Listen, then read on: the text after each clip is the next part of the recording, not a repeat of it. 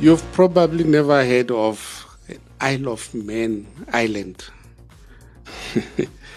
they recorded the lowest ever score in the history of cricket T20 when they were bowled out for 10 by Spain on Sunday.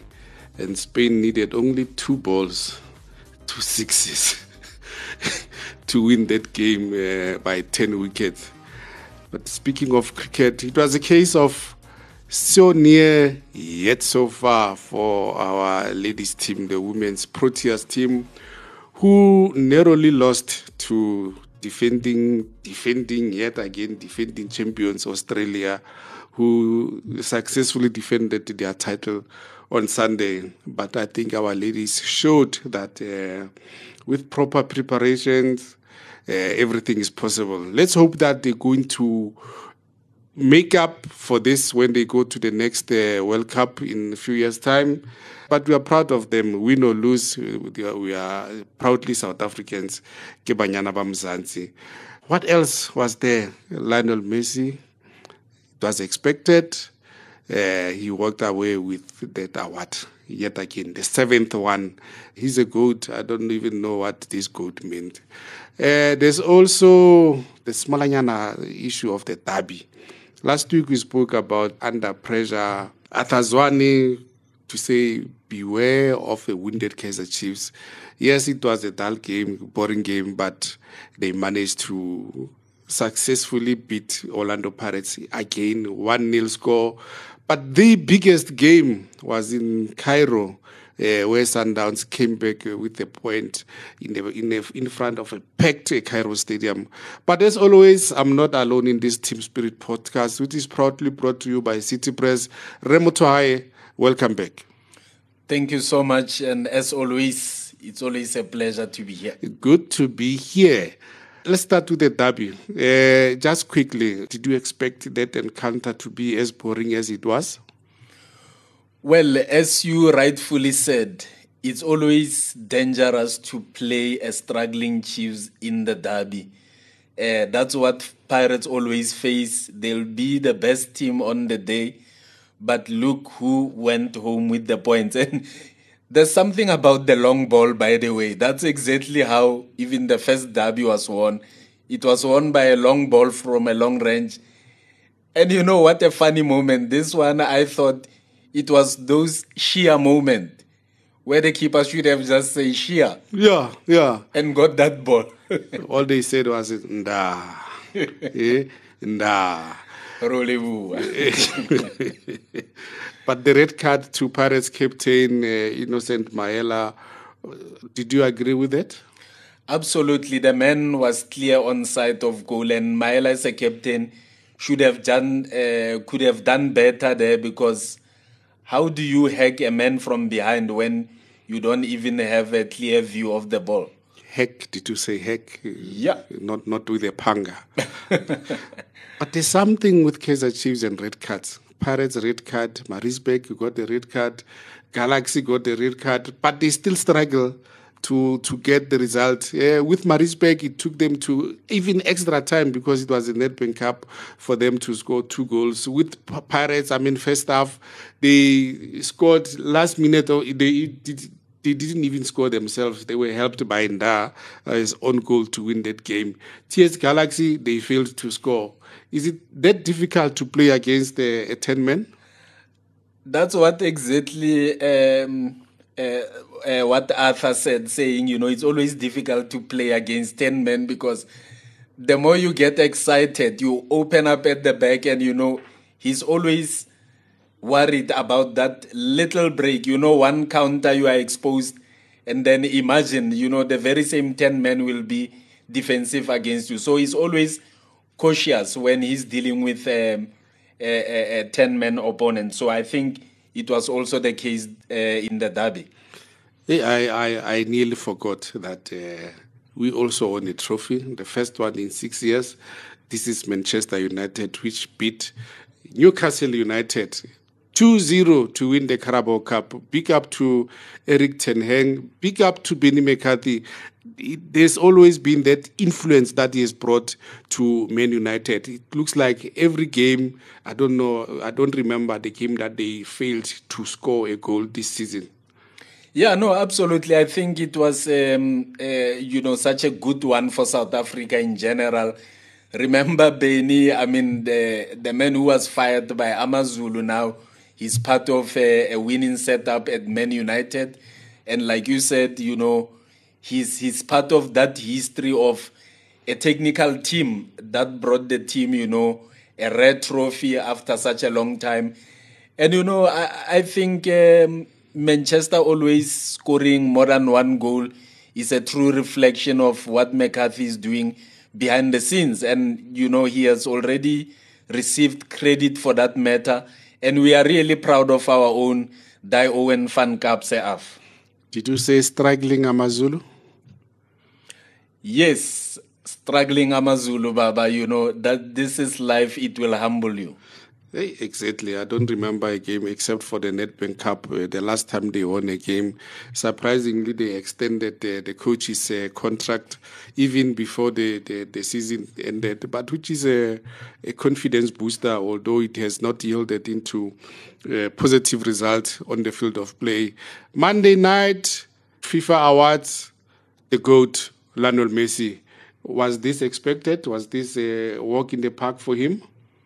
Yeah, for Messi, it was expected. Remember, now he's still basking on the glory of uh, leading Argentina to their, um, you know, first World Cup in in years. So, yeah, deservedly so. And by the way, you know, credit to the man. He also did well, I think, um, you know, for that period in review, uh, what he did at PSG alongside Mbappe there. So, yeah, I think well deserved for him, even though I'm still worried that why is this thing only turned into, you know, a European uh, event when we do have so many of our players who are doing wonders in the confident. I mean, for the fact that Desiree Ellis didn't even make a short list.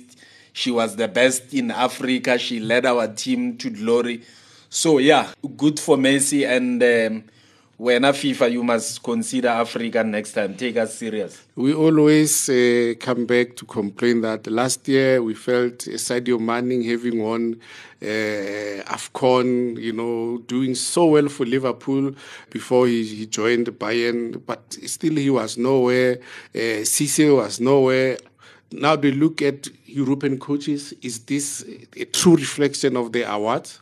No, especially, I mean, uh, Spirit, we are talking about uh, it's a world event here. Football is not just uh, restricted to Europe. And you see, the irony is that who is contributing more to European football? Isn't that uh, most of players from Africa? Mm-hmm. The Sadio uh, Mane magic has always been there. You know, your Mo Salah, uh, Edouard Mendy previously, but uh, you know it and it's even funny sometimes when they are nominated it's all about reputation. I mean uh, mohamed salah yes he wasn't on fire as he was previously but you know somehow he'll, he'll always make the list. But there was a time when we felt that he deserved it just like Mane, the Drogbas, the Yaya Toures before. Uh, i mean today only George Weah won this award. I mean so many years uh, back what what what should change? What needs to change for African players to be recognized deservedly so? I think we need people who are open minded, not just to think that football is all about the UEFA Champions League or, or, or you know, watching the Premier League. A lot is also happening in Africa. I mean, take for instance, uh, if you look also at the candidates of the Puskas Awards, remember Hlompo Kekana mm. scored a brilliant goal that was scored in Africa, yet half of the time you are shown uh, uh, what is done in Europe. So I think it's high time that the people who are also in the panel they must be open-minded, cast their net wide, and you know look into what other continents are doing. You might find that also your best player is in the Chinese league. I mean, the, the last time we had uh, a finalist in the Puskas was uh, Oscarine, who went all the way but didn't make it. Hlompo Kekana, Yusuf Mars Gold, you know, didn't even make the cut. Well, we don't know. The coaches sometimes are to blame because they are the ones who uh, decide. They are the ones who vote. I think that's that's enough of, of European football and FIFA and their politics. Let's come back home Chippa United. Trigger happy Chippa Mpengesi at it again. Did this come as a surprise that uh, Morgan Mammila was shown the door? Well, you know, Ed Chippa, uh, if you you don't win in your next two matches, you know, the writing will always be on the wall. And uh, if you also recall what Mammila has been hinting, I mean, it was there already now. He's just saying, uh, I was just helping out a friend. And remember, remember that uh, nickname I coined uh, Chippa just recently say it's called Hamba Zobuya. So with Kat Lenkies there, I mean, it was long coming. That's what you would expect a Chippa. And I, wouldn't be surprised maybe with two games to go, we see Dane Clayton again coming back to, to try and save the team. Not them dance. there you go. Like there are just so many names that can easily be recalled as Chippa. But but with Chippa, yes, he's trigger happy. What is his vision when he hires a coach? Does he give them five games to say, out of five games, give me nine points? Or do, do you think he's got a formula? Yes, they lost to Swallows at home, but I don't think they were doing that badly. Yeah, no, the thing I think with Chippa sometimes there's a difference between being a Jomo Sono. You know, with Jomo, the passion he's got for Cosmos, the stubbornness that I'll do things my way, irrespective of uh, whatever you say. This is my club. So I think that is what Chippa is failing to do with his own club. He should be coaching his own club rather than having emotions cloud him and then he goes about uh, coaching changes like uh, i mean it is ridiculous really he doesn't know exactly what he wants out of that team other than you know i would prefer him to be sitting there coaching his team and then Rebone Oriana, uh, what does he want to achieve? So, what what does this mean for Morgan? Is he going back to his pre- previous position as an administrator, or is he out out out out of uh, of the club completely. Yeah, but like I say, Gachipa is humble Uzobuya, so I'm sure he's lurking somewhere there in the in the shadows. He's probably back in the office as an administrator, but I don't know about the man himself because he considers himself as a coach now and he's been, you know, undergoing coaching courses. With the UEFA T license, or is it uh, okay? But at least he's trying to empower himself. Uh, lastly, Richards Bay United looks like the wheels are off. Uh, the way they've been going about their business this this year, they started very well, but results are not forthcoming.